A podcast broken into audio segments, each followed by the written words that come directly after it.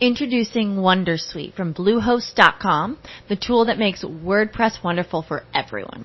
Website creation is hard, but now with Bluehost, you can answer a few simple questions about your business and goals, and the Wondersuite tools will automatically lay out your WordPress website or store in minutes.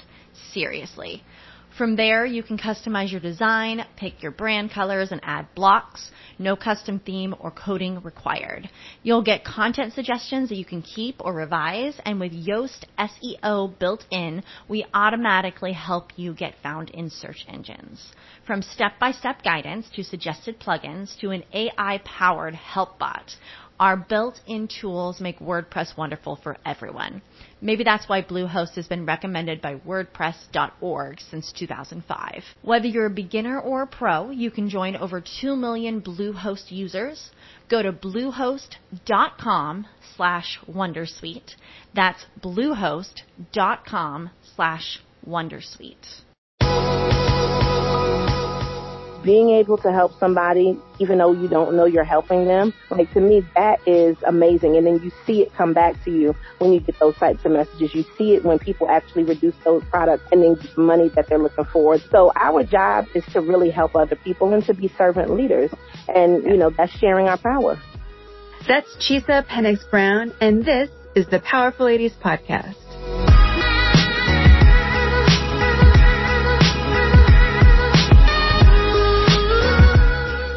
Hey guys, I'm your host, Kara Duffy, and this is the Powerful Ladies Podcast, where I invite my favorite humans, the awesome, the up to something, and the extraordinary to come and share their story. I hope that you'll be left entertained, inspired, and moved to take action towards living your most powerful life. Chisa Pennix Brown is the founder of the business education and business consulting group, Lady Business, the Black Business Group, and the executive director of Real Glow Getters. On this episode, we discuss the common business mistakes people are making and how to stop and fix them. We also discuss how she started her business and why it matters for your success to show up and show out. All that and so much more coming up, but first. If you're interested in discovering what possibilities and businesses are available for you to create and to live your most fulfilling life, please visit thepowerfulladies.com forward slash coaching and sign up for a free coaching consultation with me. There is no reason to wait another day to not be living your best life when you instead could be running at full speed towards your wildest dreams today.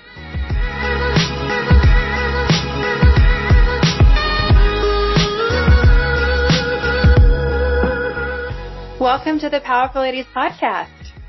Thank you so much for having me. Appreciate being on. Of course. I am so excited to, to get to know you because um, one of our past guests, Chandra, was so excited about you being on this podcast that she skipped every step of, of possible. And I was like, here's a link. Sign yourself up. Book yourself. And I was like, wait, who, who just popped up into the calendar? And you were like, no, no, no, it's good. She, she sent me. I'm like, all right, let's hear it yes, then. Let's yes. hear it.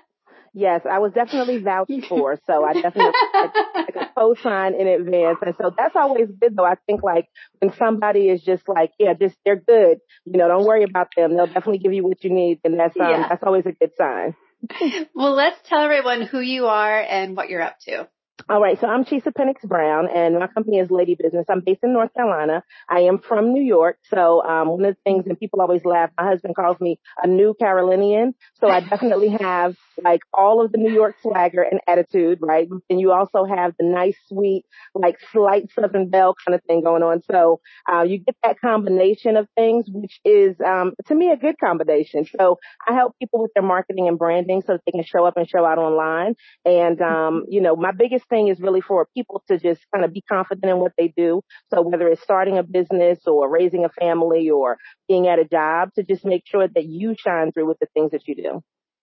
And you just said something I think is really great to show up and show out. What does that mean? Well, this is the thing. Um, you know how people miss so many opportunities because they don't want to go somewhere, they don't want to do something. And for me, that's always been like the magic. Like the part that happens is either getting there early or staying late, right? So anybody can be there when something's happening because, you know, you have that set time.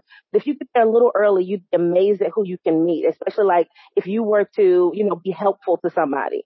And then when you stay a little bit later, that's where you get the stragglers. But sometimes those are the people that are the most influential when they come really late. So I always think of it like if it's real life and you just show up, sometimes that's the biggest thing is being out of that comfort zone, being in a place. And so even if it's online, you have so many people that wouldn't even jump on a podcast because they'll be like, oh my God, but that showing up definitely is what mm-hmm. lets people kind of know who you are. Mm-hmm. How did you get into the business that you have today?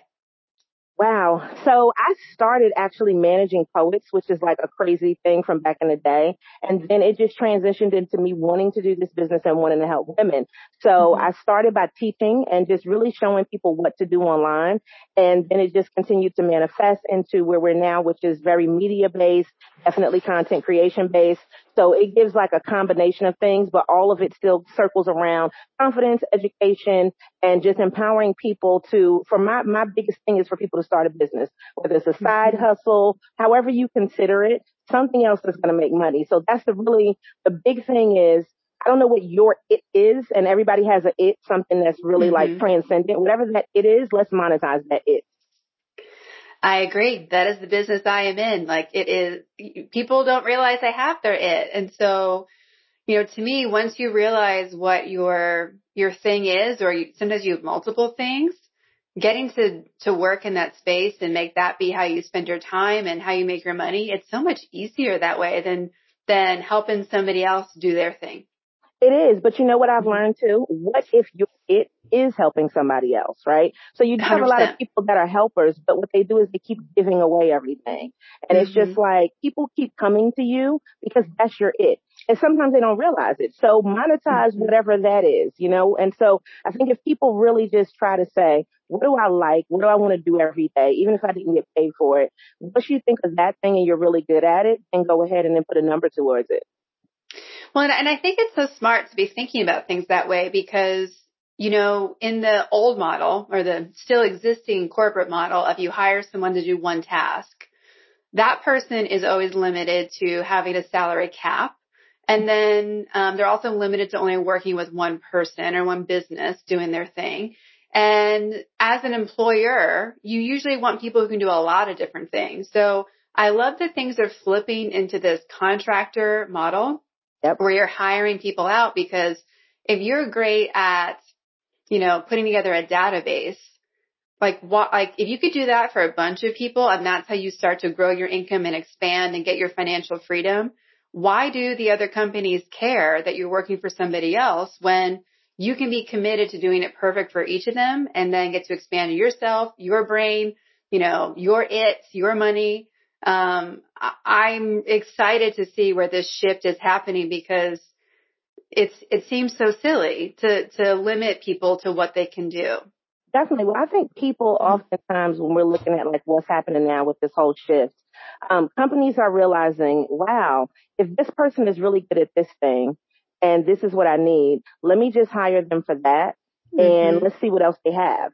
Um, and what it's doing is, it's making sure that this way they don't have to pay insurance, right? Because yep. if you're a contract, they don't have to worry about that. They know about how many hours you're going to work or you give them that contract in the beginning so they know exactly what they're spending. And the thing is when you're coming to a contractor, what happens is that person should already be pretty much an expert in that field. And what I've learned is that the contractor is often connected to so many other things that then it helps your company to grow because they're bringing in new insight and it's not the same stagnant kind of thing that's been going on because now mm-hmm. you have somebody that's totally on the outside and then you're bringing them into your own culture. So when you do that, you just spread so much more wealth of knowledge, wealth of information. And it just depends. Like, is a contractor working by themselves or do they have mm-hmm. to work with teams in the company? But either way, that energy that the contractor brings is something new and it's something fresh. Mm-hmm.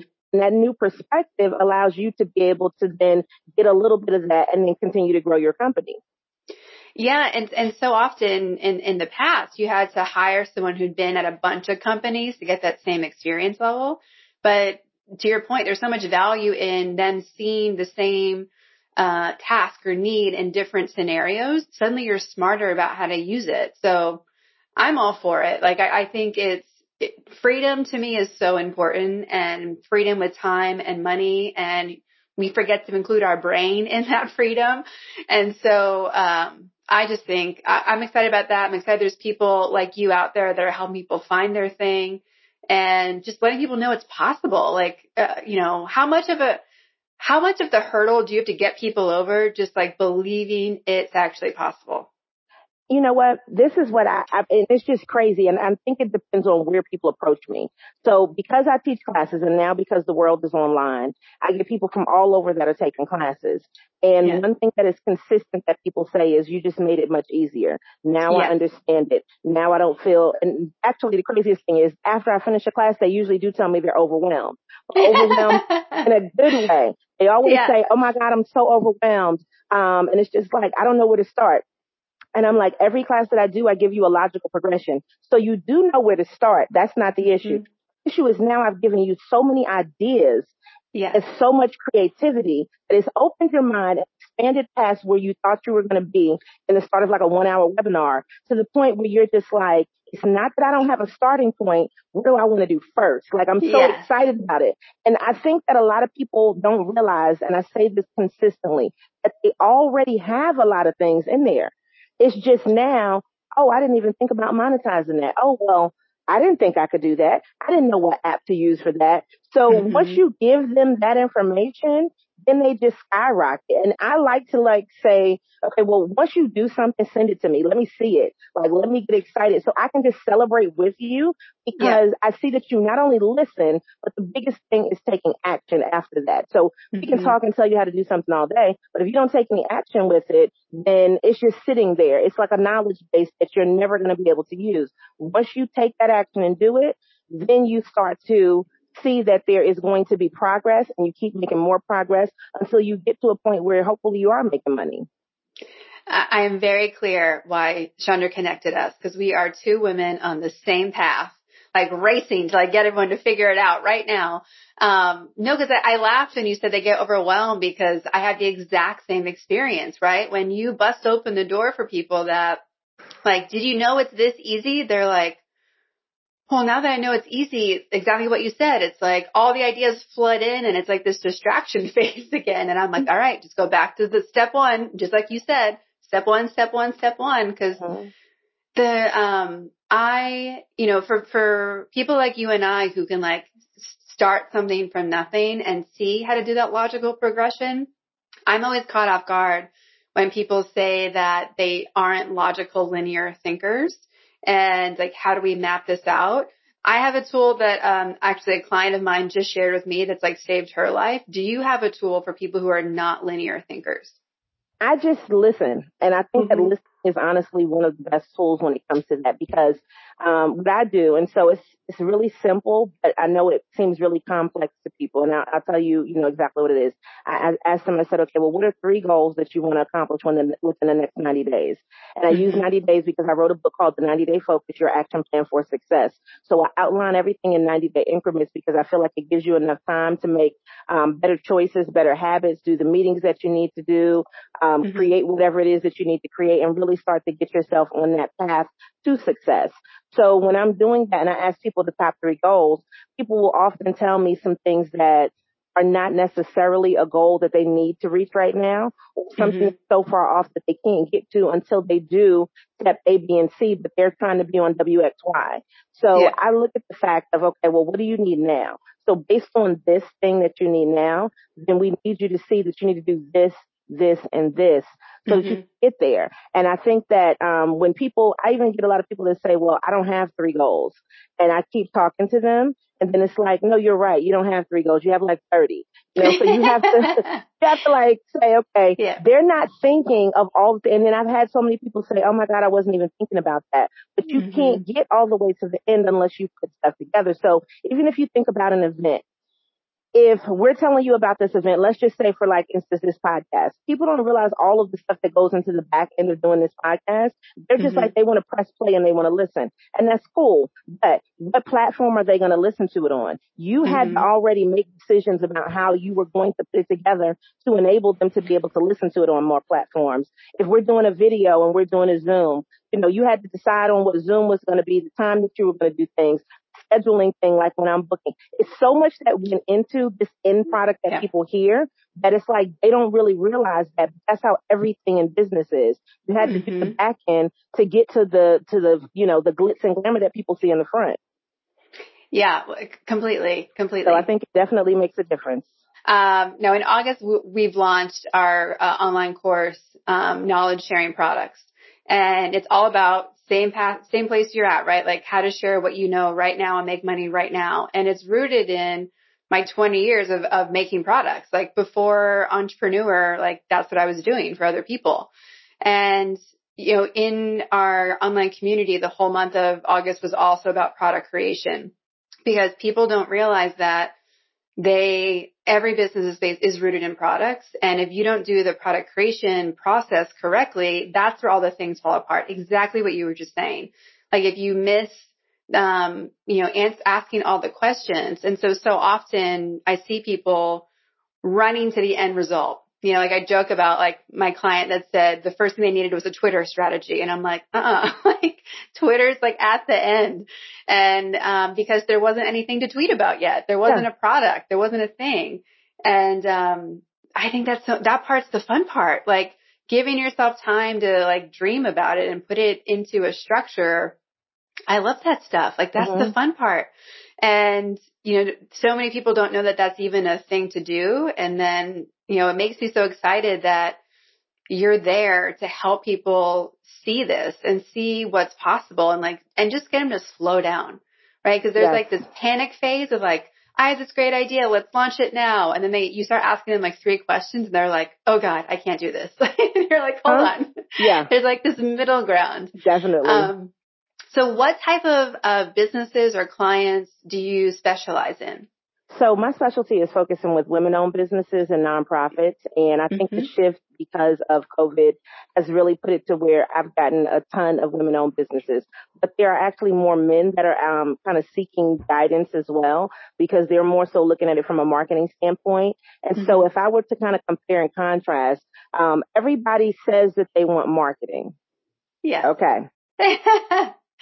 that's not what everybody needs because there are things that they're not thinking about. So I've been mm-hmm. encountering a lot of people who have a product or a service, um, and then they're not charging enough or yes. they are not doing some of the other things that could get them where they need to be. So based on that, the first questions that I'm asking, even when you tell me, okay, well, here's this thing that I want to market. All right. Well, how much is this making? How much does this cost? So that I can really analyze that because then some things are like, you might not need to continue to sell this product because it's not mm-hmm. making you the mm-hmm. money or what's the effort that you're putting in. So I'm having a lot of people too that they're not understanding about monetizing time.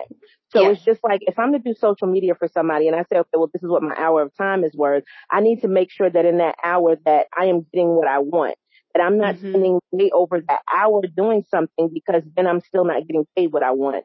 And I think a lot of people are doing, they're trying to give so much as yes. if they're really big companies. And it's like, but it's only you. So I get mm-hmm. a lot of people who are wanting to leave their jobs. I get a lot of people who started something like at the end of last year or the beginning of this year. And now everybody is like marketing, marketing, marketing, but your behind the scenes, your foundation is not necessarily where it needs to be. So yes. in order for that to, you know, do what it needs to do, that means we have to really strategically look at what's going on in the background and then go ahead and start releasing some products. But I have a lot of people who they, they had products and they were kind of just sitting there. So mm-hmm. it's like, well, now we need to make that a major focus. And um, once you start to put that plan together and then they can kind of see how it's working incrementally, then they really, really enjoy it because they're like, well, I wasn't selling really anything. Oh yeah. gosh, well, I got more sales. And it's just like you had to just tweak mm-hmm. some stuff. Yeah, no, love it, love it. Um, I, I'm a hundred percent in support of like, let's see if you even need marketing 1st mm-hmm. Well, I was going to ask about you starting in, in representing poetry. Cause oh. that, it sounds fascinating. Oh, it was. Um, that was so long ago now. It feels like that was like, and it really was. It's like almost 20 years ago. So it's like when you say things and you put like circa this year on it and then you realize yeah. that the 90s were not 10 years ago, it's kind of like, wow, you're way older than you thought you were. But um, the biggest thing that I have to say about that is it taught me how to work with people with different personalities. Mm-hmm. It taught me that I am very autonomous in my, my role in my thinking. Um, definitely taught me that setting a price is something that is a valuable tool and mm-hmm. that people deserve to be compensated. And so when I was doing it in this particular area, no one was trying to pay poets, you know, like yeah. Wanted you to come and be filler the same way as they would pay a singer or, mm-hmm. you know, a musician, but they didn't want to pay them. And I'm just like, this is a skill. This is an art set. So mm-hmm. it um it enabled me to be able to get them on TV, you know, in different clubs, travel to different things in the states, out of state.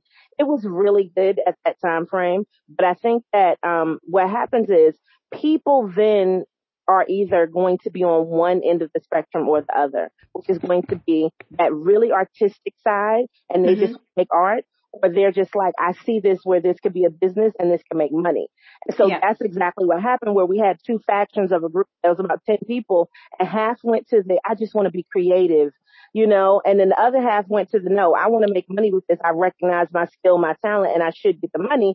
And so I went with the people that should get the money. Now the people yeah. that went with the crafty side of things, they're not even doing anything anymore. Everybody that went with the money side is still making money now. They've just transitioned it into other things. So like some of them have transitioned into being professors at colleges. Mm-hmm. You're still mm-hmm. essentially doing what you were doing, but now you just said, okay, well, how else can I get money from this thing? Not to say yeah. that you can't perform, but it's a really interesting thing. And now to see it 20 years later, you know, it is a difference between a person that wants to have a hobby and just loves it and just, you know, as opposed to a person who wants to make money with it. And it's nothing wrong mm-hmm. with either of them. It's just I prefer to be on the side of the one that makes the money. Well, why wouldn't you want to be, right? Like that's right? what baffles me. Yes. You know, um, two of my specialties are women owned businesses and creative entrepreneurs because mm-hmm. I'm good at creating the space for you to like do your thing, which it sounds like that's what you do, right? Mm-hmm. You like, you do you, but here's the rules we have to follow so that you can do that and you can monetize it. Mm-hmm. And I just want people to know that like the, I just want to be creative to me is a responsibility cop out it's it's letting down this gift that you've been given and yes. and letting down everyone else in the world who could benefit from your gift and i'm like what like we that tells me we have to have a conversation about like what business means because business is not this enemy mm-hmm. it is mm-hmm. not the enemy of being creative it is an opportunity for people who want to be creative how how do you handle those situations when you see people with these talents and you see what's possible and they're like no, I don't. I don't know. I don't want to sell out. Okay, and I love that question, and nobody's ever asked me that. So that's like one of my now. That's probably one of my favorite questions ever. Um, you ask people, or no, you try to help them. Let me just say that you try once, you try mm-hmm. twice, and then by the third time, if they don't listen, you let it go. Because I have had a situation exactly like that where this is the issue you want to help so much because you know your ability to help. Mm-hmm. You see where the person could be. Yeah. You see what future they could have. And they tell you they do want the things that come along with being successful, but their actions don't show you that. And mm-hmm. how many more times are you willing to go in and continue to invest your time? And a person sounds excited and a person says they want to do things, but those actions don't match up. So once you see it and you, you try to help, by the time you get to the third time, leave it alone because that person either really doesn't want to do it or they just don't want to do it in your timing. And that's fine. So let it go and then just see. And then you'll either see if the person was serious that within a year, they'll actually listen to some of the things that you said or mm-hmm. they'll just still continue to do exactly what they've been doing and not make any money with it. So it's not up to you to make a person do things. And even if a person is paying you, um, you know, unless they're paying you to do things, that's different, right? Because then you know mm-hmm. that it'll be accomplished. But if they're paying you for the advice, for the counseling, for the coaching, and then they're still not doing it, you know, I would just have to let that person go after three times because we're not getting anywhere. And yeah. that is not your fault as a coach, as a counselor. That is the person's fault for not taking action. And what I've learned is people will always, and I don't think it's a reason, it is excuses. They will yeah. always make excuses for, unless now that you said I could do it, some shit that they didn't do. no, for real. Uh, um, I, I have a, you know, in my client database, right? I have a list of people who didn't become clients. And I had to move that list to a view I don't look at when I'm doing my client, like, cause I have in my CEO time, I go through my clients, where they at? What do we need? And I had to move those people to a different view because every time I saw the people who were a no, and not that, like people are going to be no all the time, right? Not everyone's the right fit.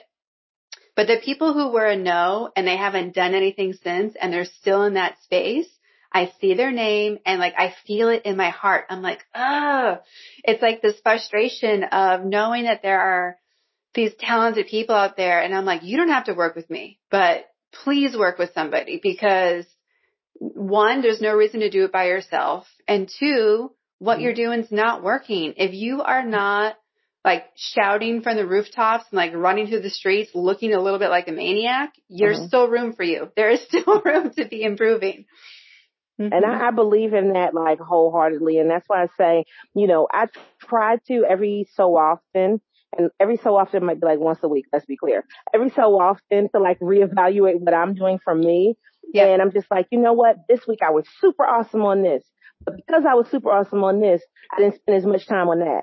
Okay, but it's not time to beat yourself up. It's just time to evaluate. And so if you really look at what you're doing on a daily basis, we all know that we could still be doing something better. And I think it's good to challenge ourselves in addition to our clients. And so what I see mm-hmm. that, that helps me specifically is when I'm teaching a class and I'm telling somebody what to do, how to do things, and I just say, okay, well, you know what?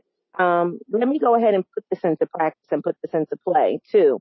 Or mm-hmm. let me, let me go back and focus on that a little bit more. So it's really easy, in my opinion, to tell somebody else what to do. And that's what a lot of people do. I can tell you what to do, what you shouldn't do all day long, but then you have to apply that to yourselves. People don't mm-hmm. want to.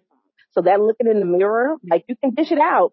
Can you take yeah. it when it comes back to you? People don't want to do that. And if you're blunt and upfront, like I feel like me and you are, then people are, they get offended. How are you offended at your success?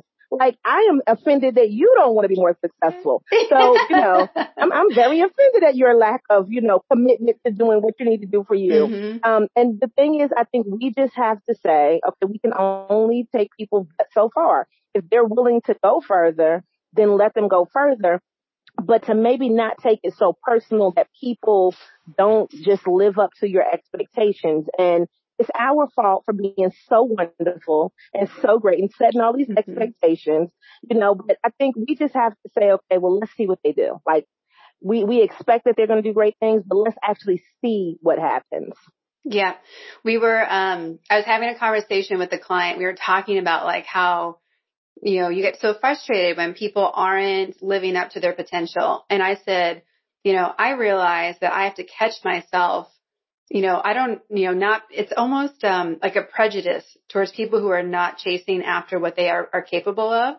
And I'm like, how, and I'm like, okay, I had to put this in perspective and I would be like, oh, like, don't be a, don't be a settler.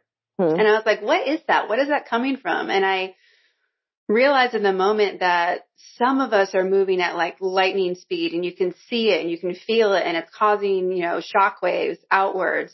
And then there are people who are like ants, where from our perspective, like you don't really think they're doing anything. They're just hanging out. But when you zoom in, they actually are moving things forward. And I had to really get that, you know, everyone is moving forward, but they might be doing it in a completely different time and space continuum than I am on.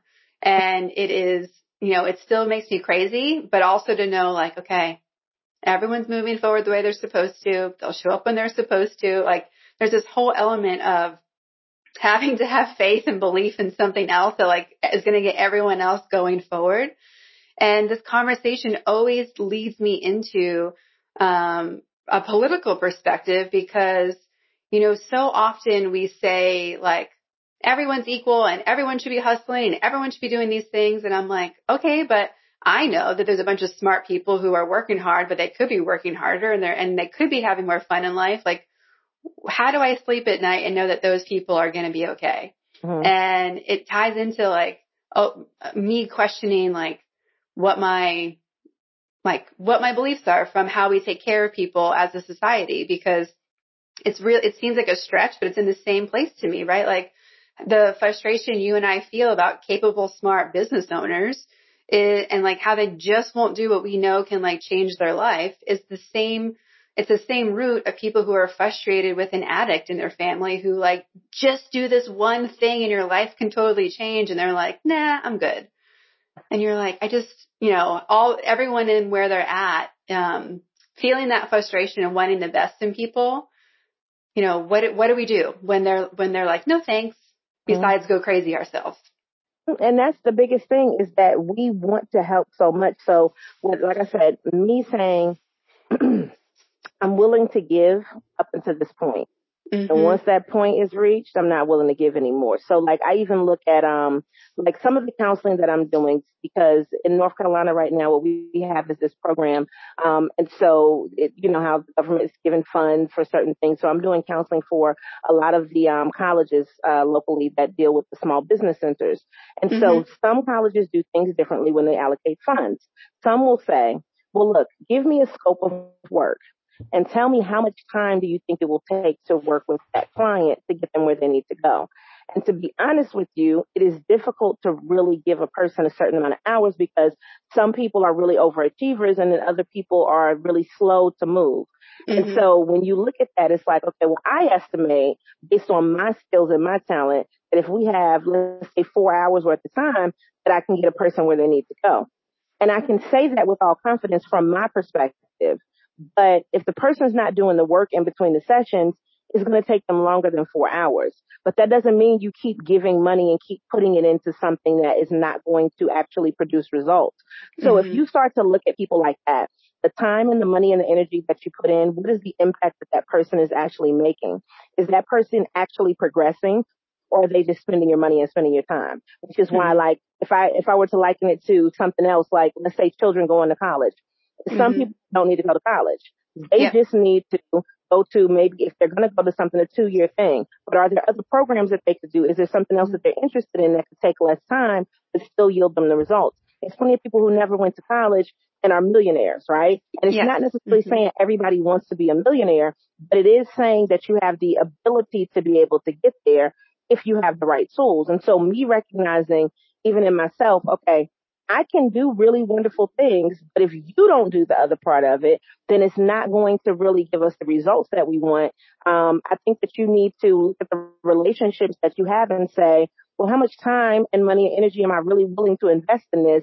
Am I getting the results that I want? And mm-hmm. if you mm-hmm. start to say, no, I'm not, then you need to pull back. You know, I think yeah. allocating that and realizing how important time is, like, if nothing else, this time right now should show you how important every day is. So yeah. don't waste a day. And I'm not saying don't relax, don't take time off, but I'm saying don't waste a day. If you had an idea or a thought and it took you 20 minutes to do it and that's all you did for that day, at least you did something. But don't take mm-hmm. the whole day and I'm just not going to do anything all day. No, do something every day to get you closer to the goal that you want to reach. And and most of the things that we need to take action on, they don't take that long. You know, we we oh. are horrible at underestimating how long it takes us to do daily tasks like get ready or drive somewhere. We're really bad at, at estimating that time properly. Like we always underestimate that. But when it comes to actually doing the thing, it usually takes less than 20 minutes to do the thing. Mm-hmm. At least to get the momentum going and then all of a sudden you're sucked in and you've been there for an hour. Like, you know. Then you can't stop, right? Then, then you can't stop. Two right. days later.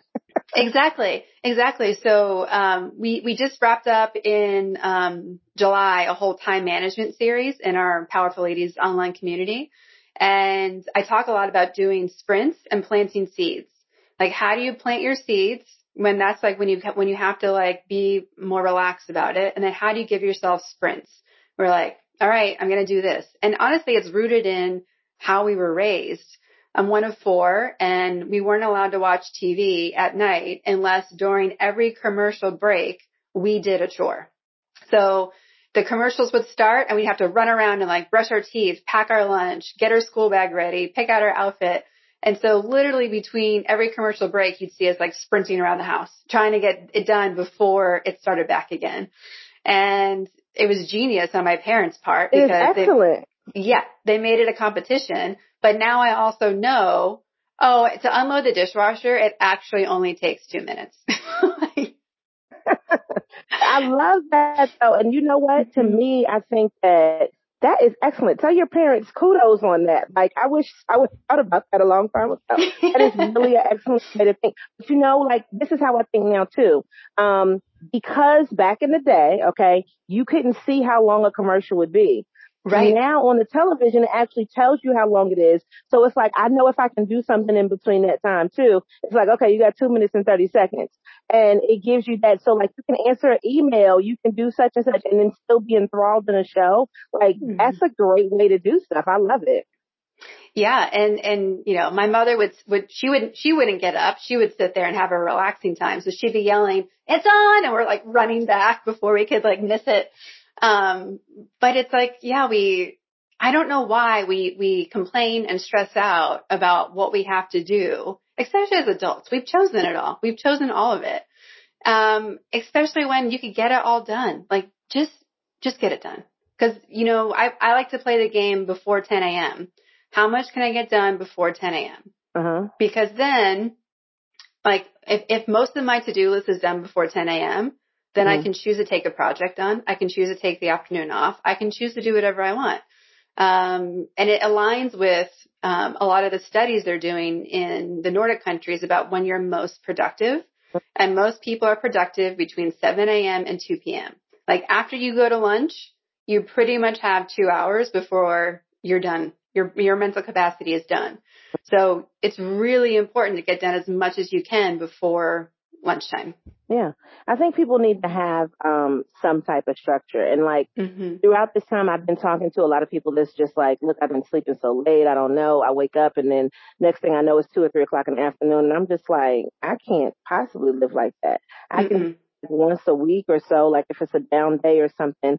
Um, but I mean, you know, what I started doing specifically during this time was doing a thing called Jesus Corona content. So every day at 11, I would go ahead and get up. And that was the motivation that I needed to have a, a time every day mm-hmm. that I would get up and put on clothes. And then I would, you know, put a little face on and look halfway decent for the camera because it was mm-hmm. like, if you didn't, if you were at home and you didn't have anywhere to be, it's very easy to get into the cycle of doing nothing. And if you're running a business, you still have to realize that other things still run on that eight to five time frame, eight, nine, just depending on whatever it is. So there are still things that you need to do within those constraints. So if you said that, then, well, what else do you have to do? And so like for me, if I'm teaching classes, in the evening, in the daytime, it's all different times. Time is like my my friend. It keeps me structured and it keeps me, I even schedule time for naps. So I'm yeah. just like, okay, well, I have a good hour and a half here. Let's go ahead and hit this nap off. Hey, nap, how are you? Right. and it's just like me and the nap, we are great friends because it helps you to be rejuvenated and to get your mind somewhere. And it's like, it used to be difficult to say, okay, well, I have all of this time. Um, I'm going to take a nap. I used to feel guilty and I know a lot of people still do, but it's just like if you don't take a nap, you might not be able to go those extra couple of hours. That mm-hmm. little bit of time as far as a nap, don't you feel like you deserve that? You know, if you can do it. You know, people want to take a nap, they can't. So as a business owner, I think you need to not feel so guilty about if you did take time off, but if you take time off because you're really productive the day before or the day after, it's okay. It's just you can't do that every day and be lazy. You know, you really mm-hmm. have to mm-hmm. say, I need to put in some effort, you know, every day and then keep it moving. And it, and it makes it easier because when you get behind, one day can just trigger your whole week or your whole rest of your month. Yeah. And, you know, for me, it's like when you, when you're an entrepreneur or if you have a weekend, let's say you work for somebody else and you get a weekend, like I am waking up as early as I can on those days that are 100% mine. Um, and you look at success habits, right? If, you know, every millionaire, every person that we admire, they have a lot of things that they do in common. They mm-hmm. wake up early, they go to bed early, they eat mm-hmm. clean. Um, most, more people than you would think don't drink. Mm-hmm. They don't mm-hmm. talk about it. They're just, they are like, nope, it's a distraction. It, it doesn't lead me where I want to go. Mm-hmm. And I think sometimes, you know, we get so, I don't know where this idea of like sleeping in is like what life is for. Like I think we get into these cycles and habits and, you know, really look at where that's coming from. Is it, is it that you aren't living the life you want and that makes you tired? Mm. Versus, you know, I need, you know, I'm not getting enough rest. Like what choices are we making that are actually, you know, um, sabotaging what we want and sabotaging who we want to be? Cause you know, I'm a full believer in the underdog mindset. You know, you brought it up earlier, like not everyone needs college. Just, you know, like lately it's been real expensive and you could have done a lot, could have spent that money somewhere else. And, um, you know, saying this as somebody who has more degrees than most people, I realize that's a little hypocritical, but like it's true. Mm-hmm. And it's like, what are you going to do with your time? Like I want more than anything else people to be excited about their life and, I think you see it as well. Like whatever, whatever things you put in practice, questions to ask, habits, um, the way to look at things. If it can work for business, imagine what it can do for your own life. Like just imagine what it can do for your own life. Um, you don't need to start a business and benefit from talking to a business coach or consultant or taking a business class. Mm-hmm. No, I mean, I think when we look at this and we say, okay, well, what's happening with people and why do they want to start businesses in the first place? Some people just want money. Okay.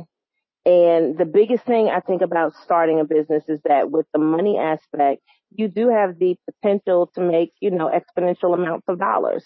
Mm-hmm. Um, but what is it really that you're looking for? And so, you know, one of the things I ask people is what does success mean to you? And it doesn't mean the same thing to everybody. Um, and then what is, you know, cause people, the other word they use, you used it earlier too, is freedom. What yeah. is freedom? You. I keep telling people starting a business does not mean freedom. It means mm-hmm. you don't have to go clock in somewhere else, but every time that you don't clock in for yourself, you're not making any money. And you have to understand that everything's not going to make money at first either. So you have to get people to understand the value that you have and then get them to give you dollars for that value mm-hmm. that they believe in. Um, and that's a hard thing and something that does need to be worked out every day.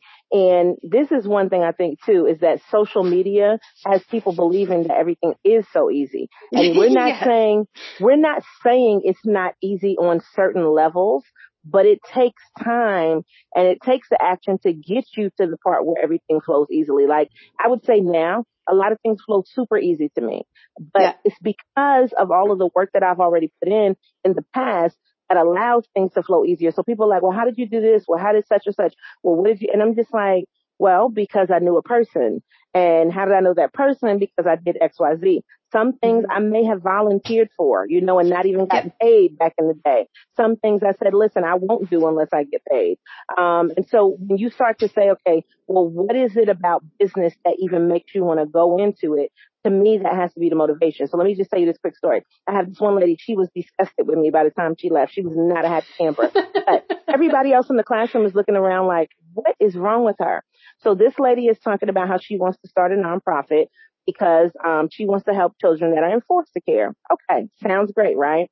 So she wants to raise money, you know, do stuff for the kids. So as we go deeper, the lady adopted two kids. Admirable, right? Sounds mm-hmm. good. But she wanted to start a nonprofit to raise money for the kids. Now the problem is they're your kids now once you adopt. Um, so just think about if your parents were like, I want to start a nonprofit because we have four kids. So give us money to take care of our kids. That's essentially what this lady was doing. And I told her, mm-hmm. ma'am, you cannot just start a nonprofit just to raise your kid. That is not what the nonprofit is for. Mm-hmm. Now, if your kids have some type of medical problem or learning disability or something like that where you were trying to do stuff and help other people, but the right. nonprofit is not just to help you with your kids. What you should have done was made a real plan when you knew you were going to adopt those children and you knew that there wasn't going to be any money coming in from the state anymore to be able to really take care of those kids. But sometimes people want to start things for the wrong reason. And mm-hmm then they, they want you to be like, well, woe is me because I, and I tell people all the time, like, think about it now. People have gotten really, um, I, I offend people a lot because I tell the truth. Like that's, that's a really offensive mm-hmm. thing to tell the truth. When I said, well, what if the government decided not to give you any money? You decided to start a business. So you're mad at a government that you didn't get approved for something and they didn't even have to do this. Now I mm-hmm. understand mm-hmm. that morally, ethically, it makes sense. Surviving, keeping people alive, you know, all of that makes sense. But if they never did it, you started this business and you need to continue to think of a way to make money. So, you know, if you worked for a job and they had you on as an employee, they could choose to let you go too. They don't mm-hmm. have to keep you on. You know, think about some of the systems that we have that are built in. They're built in kind of like safety nets, like insurance. But mm-hmm. what if they didn't exist at all? So if they didn't exist and you decided to start this business, you don't have anything to fall back on other than your own work, other than your own sweat and tears. And I'm really big on personal responsibility. Mm-hmm. If, if something's not working, fix it. Get rid of it. Start over. Do something new. Change your market. And I think we need to analyze like our, and I don't want to use this word because it's thrown around so much, but our kind of privilege once mm-hmm. we say we start a business for us to just think that people are just supposed to flock to us because we got a domain name or because we have right. um, some business cards. No, show me the value. You know, let me feel like I can spend with you and I should spend with you and let me see that you know what you're talking about. And now the floodgates are open. Um, well, people just, I think, have a real sense of entitlement once they start businesses to think that people should just spend with them, but you have to give me something that mm-hmm. makes me feel like I'm connected to you. No, I totally agree. Um, it it makes me think of the analogy I use a lot about business, which is dating. Mm-hmm. And because you know, just because you show up, you know, looking smoking hot somewhere, does not mean you walk out with a husband. Like that's not how it works. And so, what do you have to do? Like, what do you have to do to to get people to? What does that look like? There's a there's an entire courting uh, courting relationship that happens. Like you have to court your customers. They want to know they can trust you. They want to know you're not crazy. They want to know that, you know, you who you are what you say you are. They want to know that um, you know, that this is actually going to work and what, you know, there's so many things that people want to know before they give you their money. And sometimes that process happens faster than other, um, situations, but just because you build it doesn't mean anyone's going to come. And, you know, coming, going back to what we were talking about earlier about like the marketing piece, most of the time you don't need marketing because you only need like 20 people to make your business work. Mm-hmm. You know, if, if, you know, as a coach or a consultant, I don't need a million customers. I couldn't handle a million customers. So, you know, I didn't have a website when I launched. I've never had social media for my coaching business. It's all been me picking up the phone or emailing people to like move it forward. Mm-hmm. I mean, granted, there there was more behind it than that, but so much of it is just like you you just need to get up and do it. Like just like dating, you got to get up when you're allowed to. You got to go to the bar or go to these events or go to a dinner party. Like you have to go out and meet people. And it's, you know, it's, it's the phrase you said that caught my attention at the beginning, right? Um, wow. show up and show out. Like mm-hmm. that's what it is. Like you got to show up and show out. And you can't do that hiding behind a computer. You can't do it hiding behind Instagram. Like m- most of the time, Instagram equals zero ROI. 0 mm-hmm. So, you know, quit telling me that we need a social media strategy is going to save your business. Oh. I mean, but I'm encountering, um, I would say that, you know, like based on what we're talking about, I think that part of the issue is people not realizing what they actually need. And so your actual yeah. needs are an important thing. And then people being honest about what amount of work they're actually really willing to put in yeah. because that's part of it. And then a lot of it um, results in the follow up as well. So mm-hmm. it's like I can tell you how great something is, and then you ask me to send you something, and I'll send it. Whose fault is that? You know, mm-hmm. so, and I'm just giving you like a simple example. Um, and so it could be in that extra email. It could be in that extra little message, that little text that you send. And I think that some of the things where it's a little bit more personalized, that's, that's me, my, I think, um, my little zhuzh kind of thing is that I do try to personalize things. And so mm-hmm. I know that if I'm going to sit down and this may sound out of control, but usually the emails that I like to craft because I like to think about letting you know about what's happened since the last time I sent you something. Um, this is what's happening that's new. And then putting together some type of offer that I feel like will resonate with you that you, for me, that always makes it easy for you to, to pay me. That's how I look at it. It might mm-hmm. take me about two hours to create that. And I'm saying two hours because I want to make all of the graphics. I might make a video. Mm-hmm. I want to content. I want to give you links. I check everything to make sure everything works, like all of that. Every time I do that, it yields big dollars.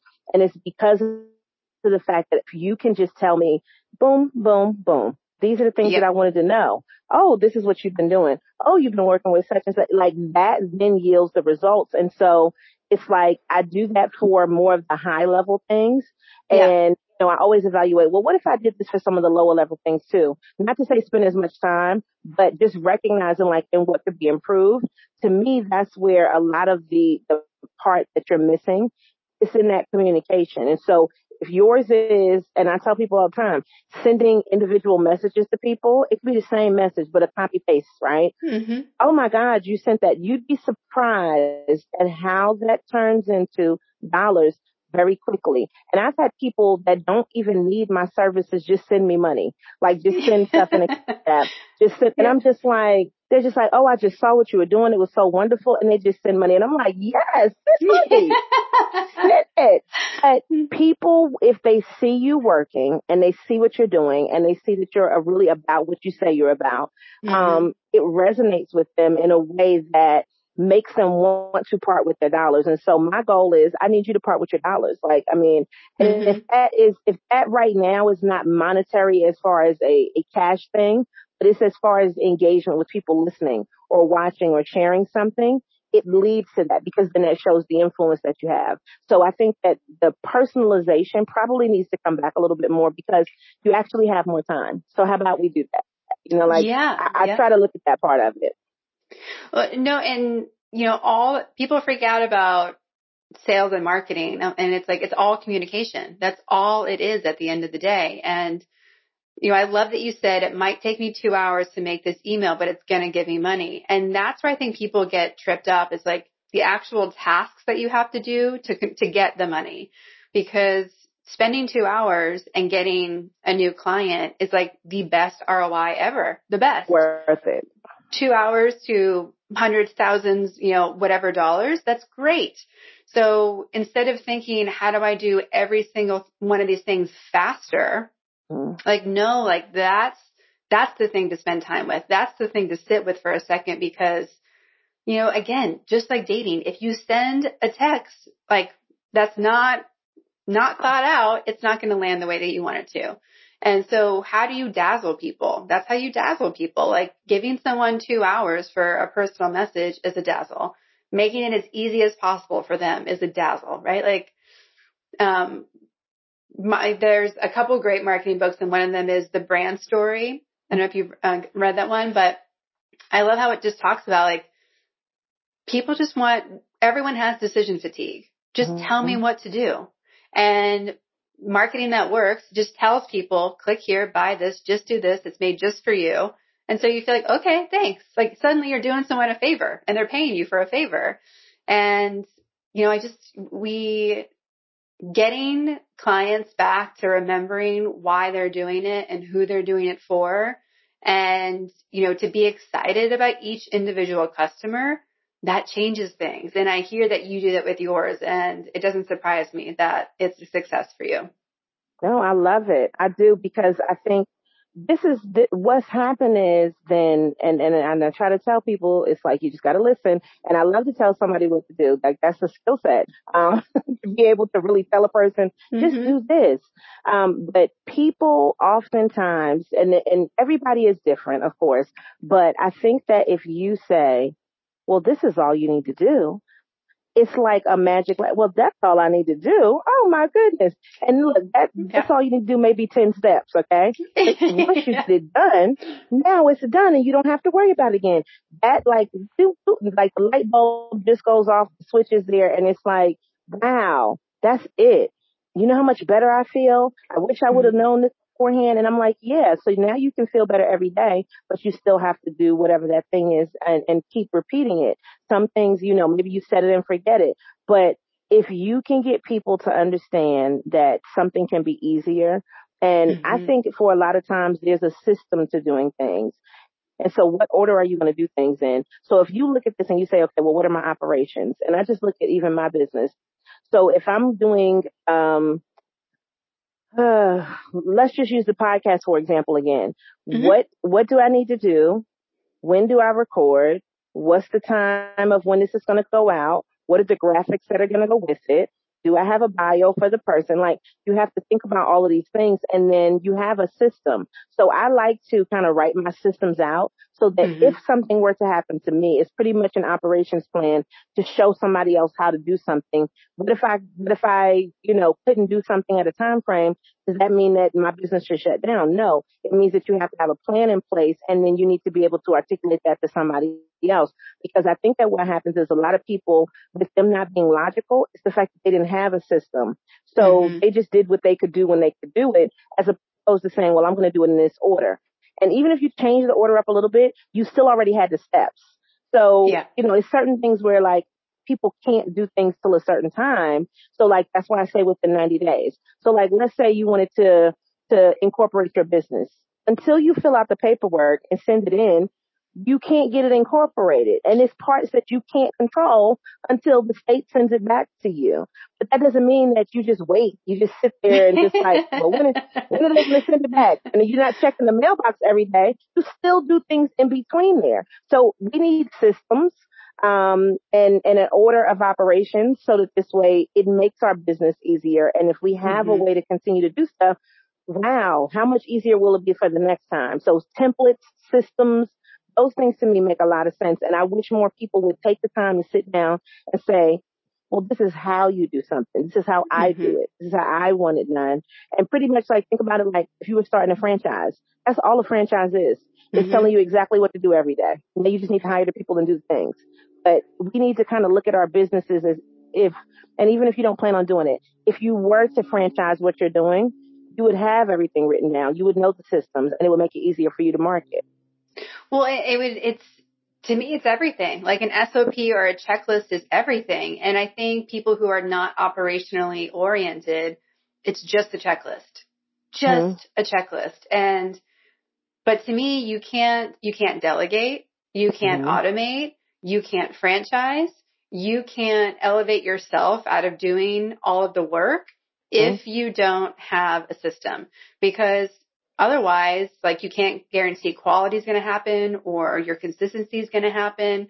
It all goes out the window and people have a lot more systems than we think we do.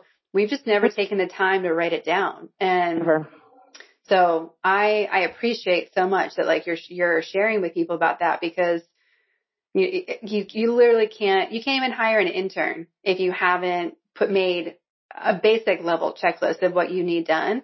And the thing I keep, you know, shouting from the rooftops lately is if a, if a single member business, can, the average um, sales is under $45,000 a year, but yet a four person team, whatever that team looks like, contractors, employees, the average annual sales is over 400,000. Like you need a system because you need a team because that's how you can 10x what you're doing. And I just like, that's one of those easy things. That's three things, three things you can do to make $400,000. Like, ah, please do it. Please, please stop giving you and I stress. yeah, no, what I have learned even with working with my own clients is that miscommunication is often really where you don't, because you didn't have a system. So even if yes. you take into consideration, whew, I'm going to say this, and I know this is probably going to burn somebody up, but if you have a meeting, I need a whole agenda. Like mm-hmm. I, those go all over the place, talk about everything. Your kids, I do not care about your children. Okay. Are your children working? Are they a part of this? People want to bring in their vacations and they want to tell you why they couldn't do something and it didn't get done because they were doing, did it get done? Like I don't need to mm-hmm. know all of the rest of that. So, so for me, when it's a business thing, I think that sometimes people pull in too much personal and it's just like, that's too much. We don't need to know all of the rest of that. So if you are doing that and you're listening to the sound of my voice, please stop doing that. Go in with some type of agenda. And I even mean it for yourself. Like every mm-hmm. week I have an agenda of what I'm supposed to do. So every day there's an agenda of what I'm supposed to do. It makes it easier for you to make changes if you need to, but then also to delegate to yourself. Like mm-hmm. if you mm-hmm. know you didn't do something the day before, hmm, okay, we need to get this done this week. And so I always tell people I'm one of those anxiety driven people and it's just, it's self induced. Like I need to get this done. And mm-hmm. nobody else knows that you need to get this done except mm-hmm. for you. And it's because you gave yourself a time to do it and then you got to get it done. And so for me, it's just like I look at every month, there's certain things that need to be done. But this is what I want people to take away too. When you start to look at your business and do your scheduling and do things, you have got to be proactive because there are things that are going to happen that you could be a part of. So when you look at your marketing, so for instance, this is August. August is National Black Business Month. Mm-hmm. Most everything that I'm going to do this month is going to have some type of focus that's on that. Now, this is the thing. I was already going to be black because that was, was me, okay? It was already going to be August. and I was already going to have a black owned business, right? But there are things that align with that, that mm-hmm. if you know that and you have the foresight, you can then put into place so that yeah. people more attention. And so people need to like really be proactive in what is happening and then what are people thinking. So you know right now it's time to go back to school season. You know, mm-hmm. we're talking about, okay, it's getting ready to be Labor Day. Some people aren't taking vacation. Some people are. You know, what are those things that we need to look at going forward? And like right now, this is when we should be planning whatever we're going to sell for Christmas and mm-hmm. for New Year's. And if you're not already thinking about next year right now, eh, by the time that July gets here, we should already be thinking about what's going to happen next year. So focus on what you need to fix now, but also always be future oriented because there's always something new that's going to come, but you're going to have your same business. So what do you need to tell people in order to get them prepared to keep spending money with you? That yep. to me is a big thing. Well, and we spend so much time doing yesterday's work, which mm. is a waste of our time usually, but we don't book time to do the future work. And, you know, coming from footwear and apparel where we would be two years ahead, if not longer on some, you know, innovation based products when I'm working with clients and they're like, what do we do next week? I'm like, I don't know if I care about next week. We might have to skip the next three weeks so that we can start talking about next month. Like, it's okay in your business to have a, a downtime, like a blackout period, because if that's what you need to do, take that pause in whatever it is, right? Marketing or sales or whatever to fix things so that you can do it better later. You'll never get out of the cycle. It's, um, time and money have so many parallels in how they need to be managed and thought about. And um, we give away so much of our power to those two concepts when actually they're there for us to have more power. And we, yeah, like if you if if you're not planning strategic time into your weeks or you know months for you to be figuring out what's next you are you're going to get passed by and you know COVID has been a great business boot camp. If you been. weren't already fit, if you aren't committed to getting fit, if you um, aren't willing to be resourceful and figure it out, you you might not exist already.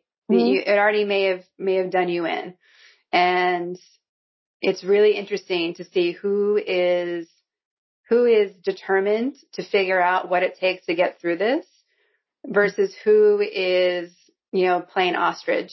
Mm. And playing ostrich is like, it's so boring, in my opinion. Well, There's you don't so want to have to catch up. Yeah, you don't no. want to have to catch up. Like, I think you want to be a leader in your space and your niche, um, in your genre. You, you want mm-hmm. to be a leader. And in order for you to do that, you need to look at the landscape and see what else is happening. But you also need to say, what do I want to happen? Mm-hmm. And when you look at that, um, it's like so today I just watched that Beyonce Black is King. Oh yeah. Mm-hmm. I started watching um, that last night. Mm-hmm. Well, I said I wasn't going to watch it, but then I was like, come on, let's do it. It was peer pressure. so watched it. Let me tell you what it was amazing about that. It's not the cinematography, the video, the dancing, the outfits, all of that, but it is knowing that she had her child or her children in it, right? Mm-hmm. When they were babies which meant she had already been planning to do this two years ago, maybe three years ago, like whenever these kids were born, right? You had been planning to release something and you put that much effort and time into it two or three years ago to have something that was going mm-hmm. to take time to build and to put together. And then of course, you know, since this is supposed to relate to, relate to the Lion King, you had to wait for that movie to come out And then let me tell you, what you did was you picked a perfect time to release it. She could have released it whenever, but she released it when we had nothing else to do. We mm-hmm. were in the house. Um, everybody's talking about it on social media and everybody's probably going to be talking about it for at least probably the next week or so because you know how the cycle goes. But you took about at least two, three years to put this together so that in this way you would have a product. And what else did you do in between that time? You were still working on multiple projects. So it's like, I think that she is a great example of a person that has a system because mm-hmm. all of the footage, all of the locations, and I just sat there and I said, how much money did this cost? Like, just looking, how much money was this? But you never spend, well, I would say in this situation, you spend the money because you have it to spend, right? So you can't get to a certain point by not spending the money also. So everything mm-hmm. can't be free. But the planning and the and the patience that went into something like this, like I have to respect that above anything else. That just shows you that not only was she thinking about this one thing coming out, but everything that's happened in between there has yeah. still been something that captivates people. So I think we might need to, yes, have our systems, but also what can we do to keep captivating people? What can we do to keep bringing them in? What can we do to top our old self? And I've been talking a lot about like my future self. Oh, I love her. She's looking at me like, you better do it, girl, because if you didn't do that today, you wouldn't be here this day. So I'm like, mm-hmm. every day I'm like, future self is listening to me like, girl, get this done. Um, you know, and, and it's like, just imagine like, just all you want to do is top yourself. All mm-hmm. you want to do is be better than you. Like that to me is something that I feel like is really amazing. So now we're watching this, right? We're sitting out here on our Disney Plus because we can't watch it if we're not doing Disney Plus, paying for subscriptions, and she's already on to the next thing. Like, mm-hmm. Mm-hmm. who knows what's happening right now? So I think that for us, it's like, okay, this is really great today, but where do we want to be in the future? Yeah. No, it, it's, um, whether you, if you're a product creator, a true product creator, and anyone who has a business that's working is, and if we identify ourselves that way and really look at the products we're offering, products and services are the same thing, and really like to ask those questions you just said. Who do I want to be? How am I going to make this better? Um, I love to use the word captivating, right? Like I use dazzling a lot, but captivating is like boom, right? There's like power and weight to that. And, you know, I, when we, whenever we would launch a product line or if I launch, if I launch something in Powerful Ladies, mm-hmm. you, there, there's a danger in how far in advance I've launched it because two things can happen. I can be over it already because I've already talked about it for three years. And then my energy, I have to like really generate my energy to be excited about it. Or two, like I am so hyperactive, it's finally coming out that I'm like over, like it's too much. I gotta like pull back a little bit. But most of the time, if you're, if you're a creator, by the time it gets out of your hands and it's finally released, you're, you're over it because you're like, oh, I would have changed this, done this. I'm already like, you don't realize how fast you can skip ahead of something. And when you look at what just went out now, you're like, oh, that's embarrassing. I hope they know what's coming next.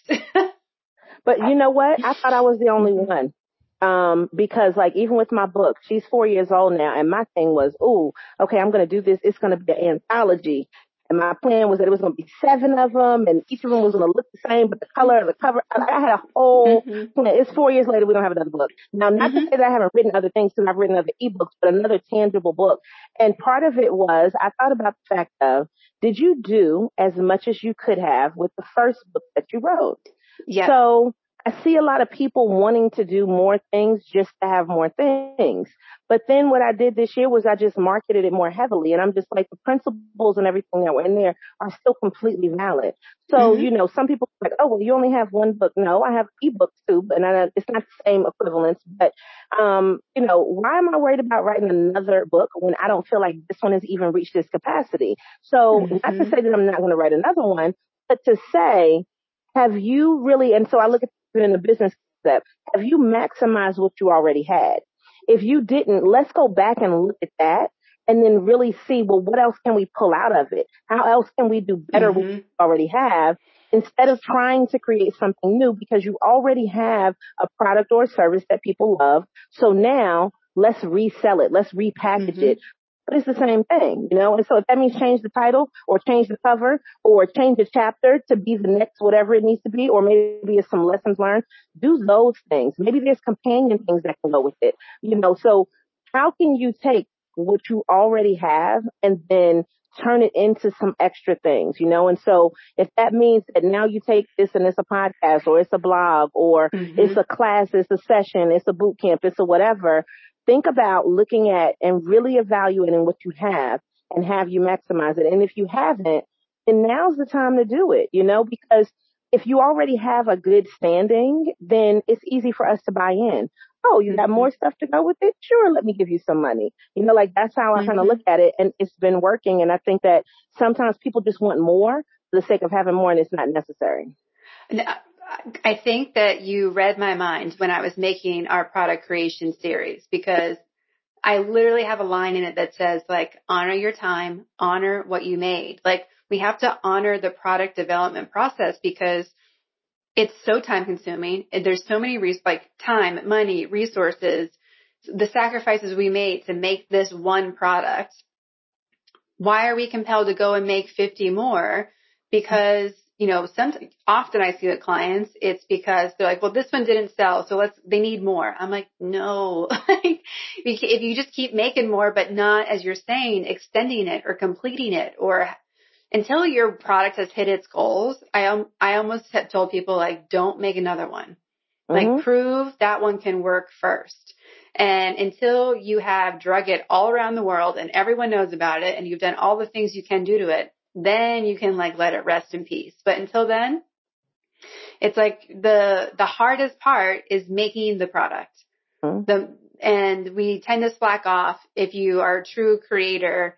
You just want to make, make, make, make, make and have somebody else market and sell. Well, you can once you, once you have your Beyonce money, you can, right? She gets to hang out and just make because yeah. she's pro- proven that what she makes people want. So now everyone else can do the other steps. But until that starts happening, like it's, there's so much potential, like potential left on the table is, um, you know, in humans, in products, in businesses.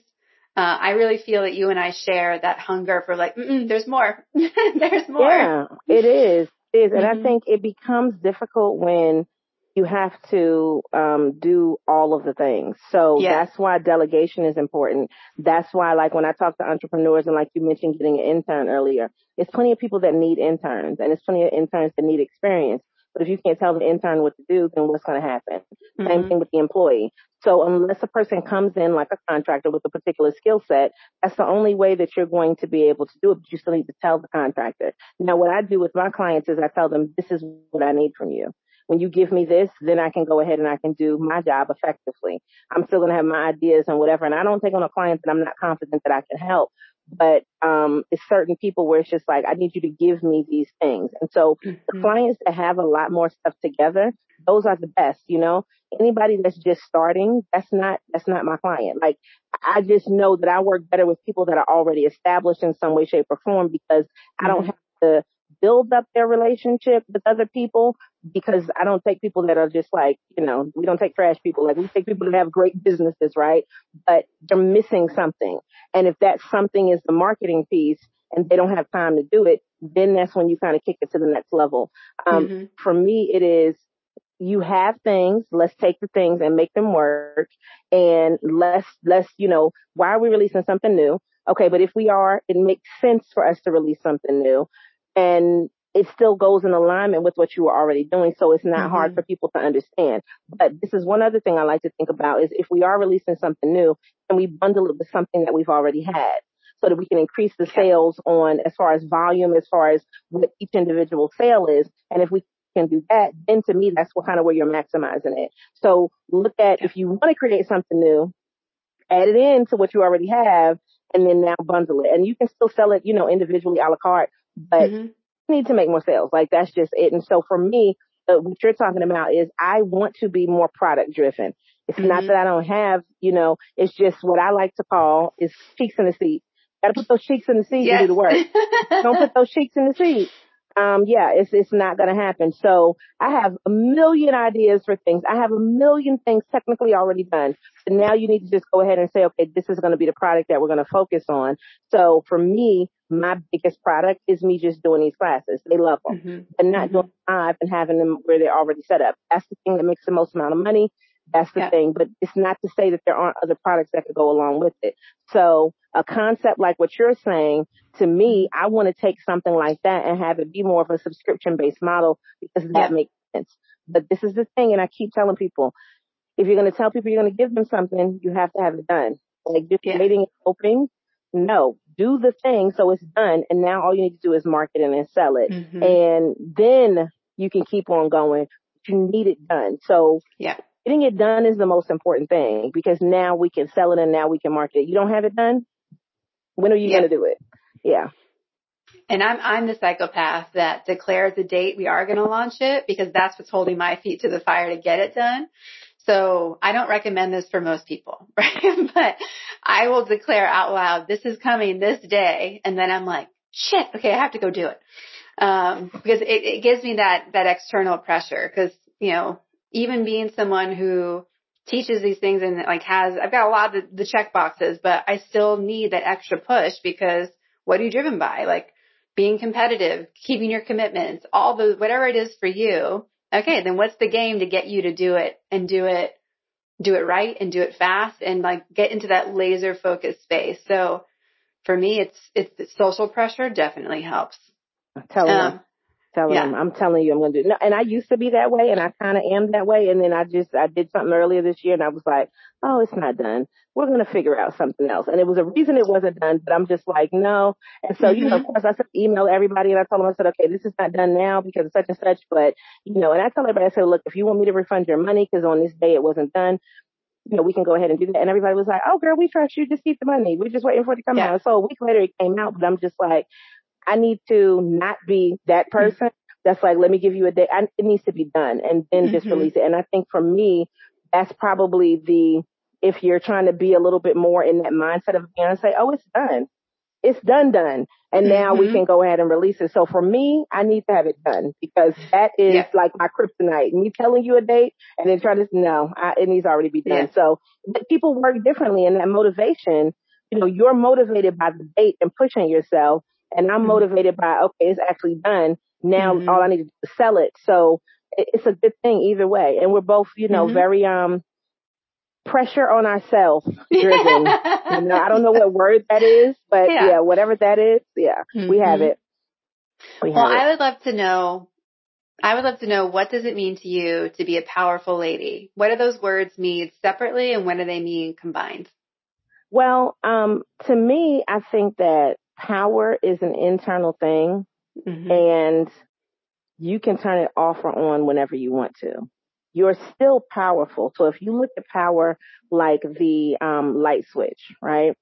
It's connected to something that, you know, when you turn it on, okay, it's going to illuminate everything.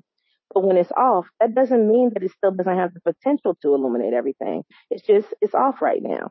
And so I look at it like myself, like I tell people, when I'm on, I'm on. I'm 110% wherever I'm supposed to be. But when I'm mm-hmm. off, I just need to be at home and I just need to kind of have that introverted moment. It doesn't mean I still don't have the power. It just means I'm not using it that, that way right now. So for me, I like to look at power in that manner of I'm still powerful. Everything is still there, but I'm just not giving it to you right now. You know, and so my, my tagline with my business is give it to the people. When it's time to give it to the people, 110% you'll get it. But when yeah. I don't feel like it, she's going to be in the house and you won't see her. So it, to me, that power is an internal thing and you control how high it goes. You control when you release it because it's not necessary to give it to people all the time. Sometimes it's too much. But when it's time to give it to the people, you're, you're there and, and, you know, and they're blinded by your brilliance. They're blinded by the amount of wonderfulness and ostentatiousness that you can possibly give them. So that's my definition. I love it. I love it. And when you combine, like, I, I just love that definition because I want people to know that they're, they're, they have it already. It really is as simple, on or off. There can even be a dimmer switch if you, if you want a range. yeah. on it. Mm-hmm. um, and when you combine your your definition of power with ladies, does it change for you or like does it does it give it a new classification?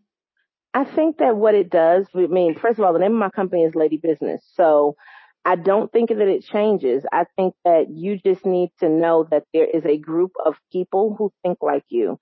Mm-hmm. And that's the tribe that you found. And you have to understand that you align with those people because of their power. And you understand that just because your light is shining, that doesn't mean that theirs can't shine simultaneously. And that we should all be, you know, there to really try to pull each other up. I think that when you get into certain situations where people feel like, oh, you are just too bright, girl. I can't stand it. That's not your people. And, and you need to go mm-hmm. somewhere else. And even if they were your people and they changed because you changed, not your people anymore. So just mm-hmm. understanding that and really being able to be comfortable paying attention to the fact that somebody else is having a big win right now and clapping for them when it's their time to shine that mm-hmm. makes a difference. And so like my clique of people that we have, like I have a nonprofit called Real Glow Getters. Um, and the whole purpose of that is to help women start, stay and slay in business. We all clap for each other. So one may, mm-hmm. may have a whole lot more going on right now than the other one. If you have a small win, we should clap for you the same amount as we clap for the person that got this humongous win. And mm-hmm. that makes a difference and lets you know that a woman is really powerful when she can clap for you even when her light is off. And so mm-hmm. me, you know, be able to let somebody else shine with you, you know, before you, after you, you know, whatever, because that's really where the power is in being confident in yourself and knowing that you have that same ability and you're comfortable yeah. with somebody else having it at the same time. Mhm. Mhm. I love that. Mm-hmm. We ask everybody on the podcast where they put themselves in the powerful lady scale. Zero, average everyday human, and 10, the most powerful lady possible. Where would you put yourself today and where do you put yourself on average? Oh, I love that question. Um, today I'm going to put myself at an eight and I'm going to put myself at an eight because Sunday for me is preparation time. So I prepare to be more powerful on Sundays because Monday is my mojo. You know what I mean? So yeah. Monday is where I like to call, I like to say I like to hit them in the head. You know, as soon as you get up, when you get up in the morning on, on, on Monday morning, I love to boop, hit them in the head with something wonderful and something powerful and something motivational. So I would say an eight because I'm reserving my power a little bit right now. Um, on average, I would say that I'm probably still at an eight. And that's just because I try to operate on a high standard on a regular basis. Mm-hmm. And you know, every now and then, probably maybe once a month, everybody has something where, you know, I'll be probably, you know, maybe around a five, but I never go lower than a five because I mm-hmm. always understand the value that I present and then I'm always reevaluating. So what can I do better? Like that's always my thing, you know, and then this is one question I would love everybody to just think about. How are you serving other people? Mm-hmm. Because if you're helping to serve other people, then there's power in that that you don't even realize and it will always come back to you. So when you look at that law of reciprocity, serve other people as well in order to get that goodness to come back to you and increase your power.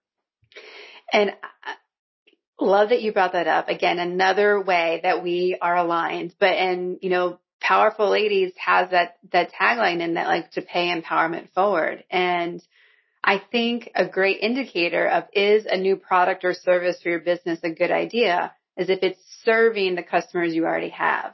Um, you know, we can get caught in making products that we want or that make our, make our jobs as CEO easier, but like, are you serving your people? Are you getting to serve a new person who with the same thing, right? And I mean, the fastest way to turn your light on is to serve. You just, you can't have your light off and serve at the same time.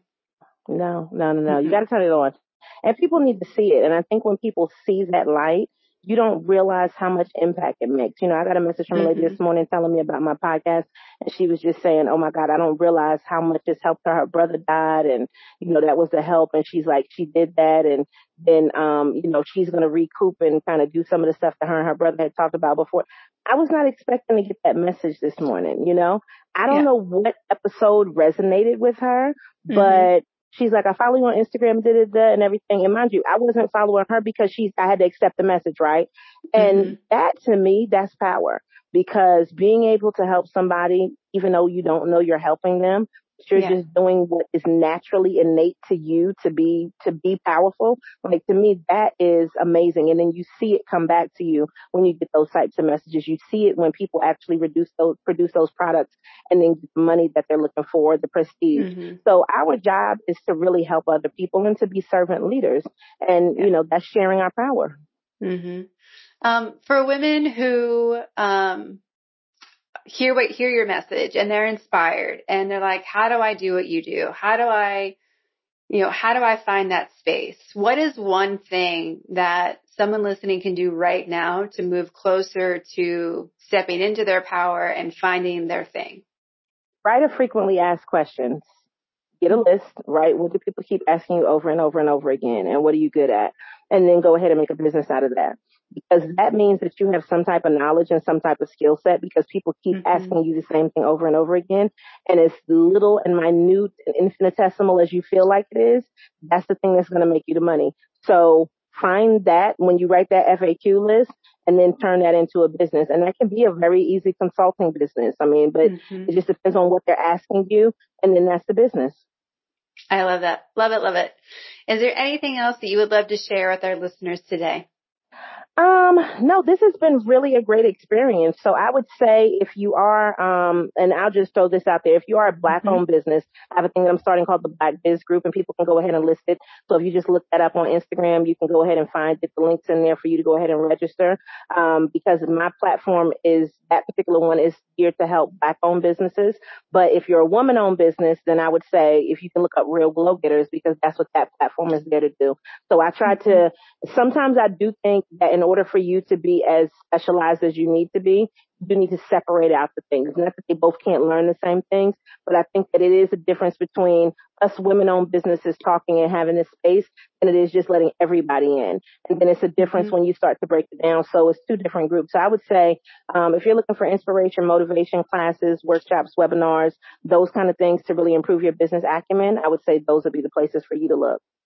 I love it. Yep. Well, it has been such a pleasure talking to you today. I love meeting a fellow kindred spirit. And um, I can't wait to have you on again and see how we can collaborate on some really fun oh, things. definitely. So thank you so much. Yes, thank you so much, Kara. All right. Thank you so much. And as I tell everybody, always show up and show out and continue to give it to the people. Love it. Yay. thank you. Thank you.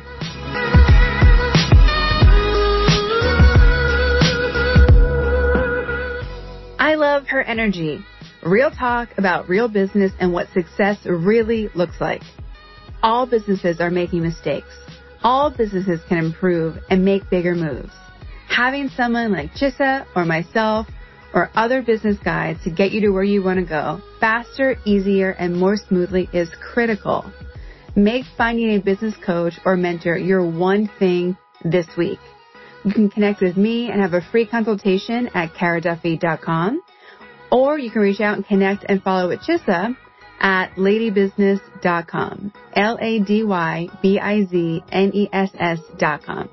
You can also follow her on Instagram, Twitter, Facebook, LinkedIn, and she even gave us her email, all of which you can find in the show notes at thepowerfulladies.com forward slash podcast. Thank you so much for listening. I hope you've enjoyed this episode of the Powerful Ladies podcast. There are so many ways you can get involved and get supported with fellow powerful ladies.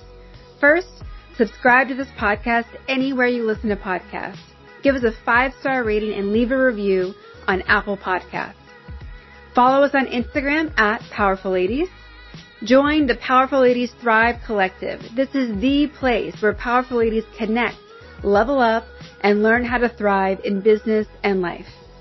Be sure to subscribe to our YouTube page and of course, visit our website, thepowerfulladies.com. I'd like to thank our producer, composer, and audio engineer, Jordan Duffy. Without her, this wouldn't be possible. You can follow her on Instagram at Jordan K. Duffy. We'll be back next week with a brand new episode. Until then, I hope you're taking on being powerful in your life. Go be awesome and up to something you love.